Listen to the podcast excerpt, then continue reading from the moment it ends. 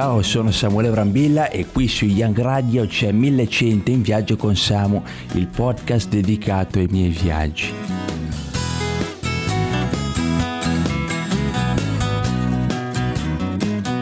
No, non li ho fatti i 1100 la mitica auto della Fiat.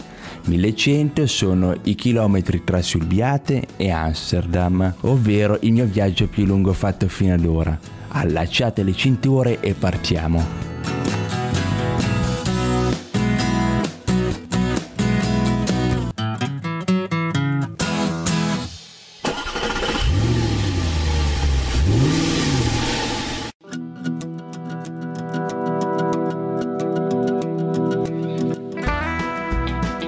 Benvenuti sul mio camper, ci eravamo lasciati a Mulhouse e adesso io dal mio finestrino vedo il cartello che mi porta alla prima tappa parigina, ovvero il parco divertimenti più famoso d'Europa.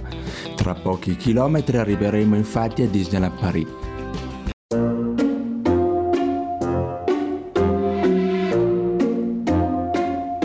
La prima cosa che mi ha colpito è stato l'hotel dedicato alla Bella e la Bestia. Un edificio imponente, il famoso castello delle principesse, tutto colorato di rosa e azzurro. Aggirando il castello, altra cosa che mi è molto piaciuta è il grande orologio dorato con i personaggi Disney. Per descrivervi tutto non mi basterebbe una puntata e quindi vi dirò solo le cose che ho provato e che mi hanno fatto divertire di più. Partiamo dall'attrazione che mi ha dato la scarica di adrenalina più forte della giornata, l'Hyperspace Mountain, una montagna russa che vi farà arrivare il cuore in gola per la sua altezza e velocità, ne vale la pena. Volete provare la sensazione di essere sparati nello spazio con un razzo? Allora dovete provare Avenger Assemble. Flight Force, il nuovo campus dedicato alla Marvel. Qui tra Iron Man e Captain America potete provare il brivido di essere un supereroe. Io un po' lo sono. Ho il superpotere di saltare tutte le code. Vi chiederete come faccio? Semplice, ho una piccola disabilità. Non tutti i mali vengono per nuocere.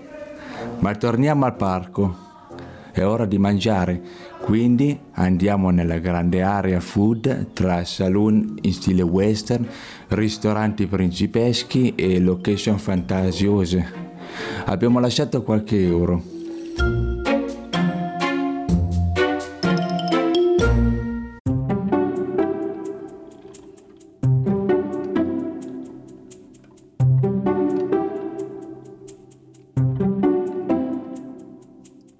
In lontananza si sente della musica da banda, arriva infatti la parata, tipica del parco con tutti i personaggi della famiglia Disney.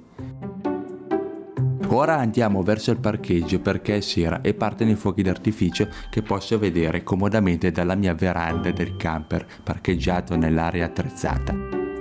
La giornata volge al termine, è tempo di andare a riposare, domani si replica e poi direzione Parigi. Dopo 2 giorni, tra principesse, supereroi, Paperino e Topolino, è tempo di ripartire. Allacciamo le cinture, chiudiamo i portelloni e partiamo.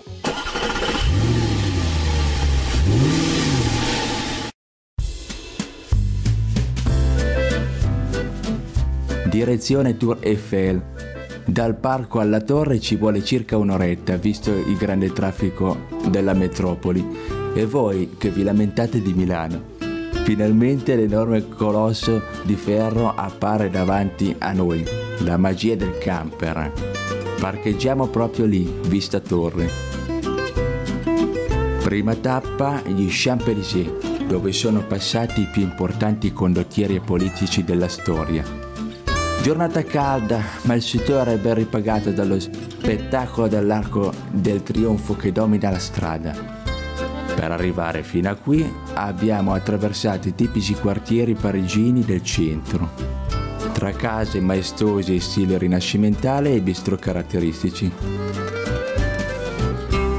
Anche se Parigi è una metropoli, possiamo trovare angoli verdeggianti e lunghi viali alberati che quasi quasi mi hanno fatto sentire come al lago. Quasi quasi però.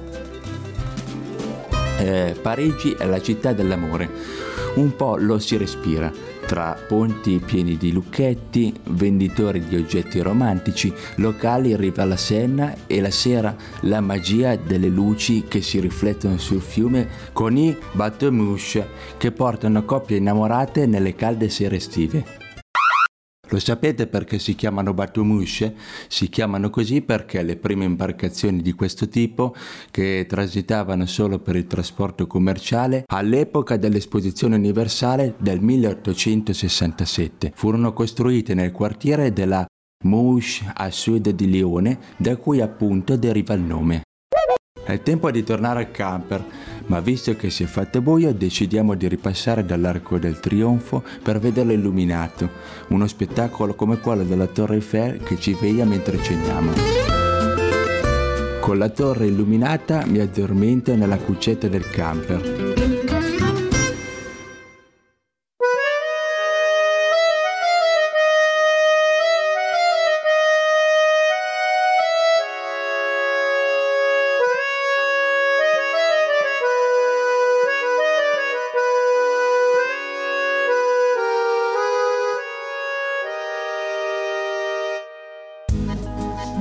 Nuova mattina nella capitale francese, giornata dedicata alla cultura, e quale posto al mondo è il simbolo della cultura se non il Louvre? Appena arrivati ci siamo trovati una moltitudine di persone che provenivano da ogni parte del mondo. Nel cortile l'impressionante piramide di cristallo ti accompagna verso l'ingresso del museo. Tra sculture e dipinti ci siamo fatti largo fino alla sala che ospita la Gioconda, dove la fila era veramente oceanica e il tempo a tua disposizione era pochissimo. Il tempo di guardarla da lontano e fare una foto. Il Louvre è veramente immenso, non sono riuscito a finire tutte le stanze e tutte le installazioni. Dopo alcune ore siamo usciti, faceva tanto caldo. Mentre andavamo verso il camper abbiamo preso un bel bicchiere di anguria per rinfrescarci. Arrivati al camper abbiamo deciso di andare verso la reggia di Versailles.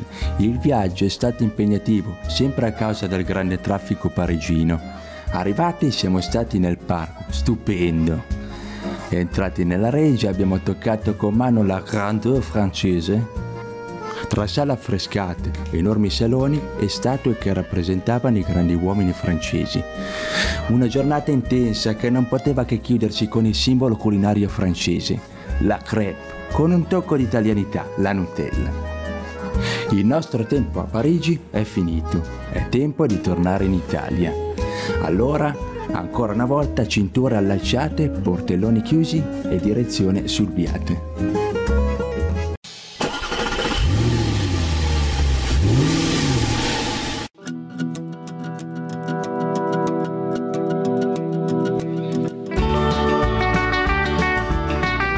Oggi ci fermiamo qui, seguite il mio Instagram Samuele Brambilla, potete ascoltare tutti i nostri podcast sul sito www.youngradio.it e sulle maggiori piattaforme di streaming. Ci sentiamo nel prossimo episodio, ciao!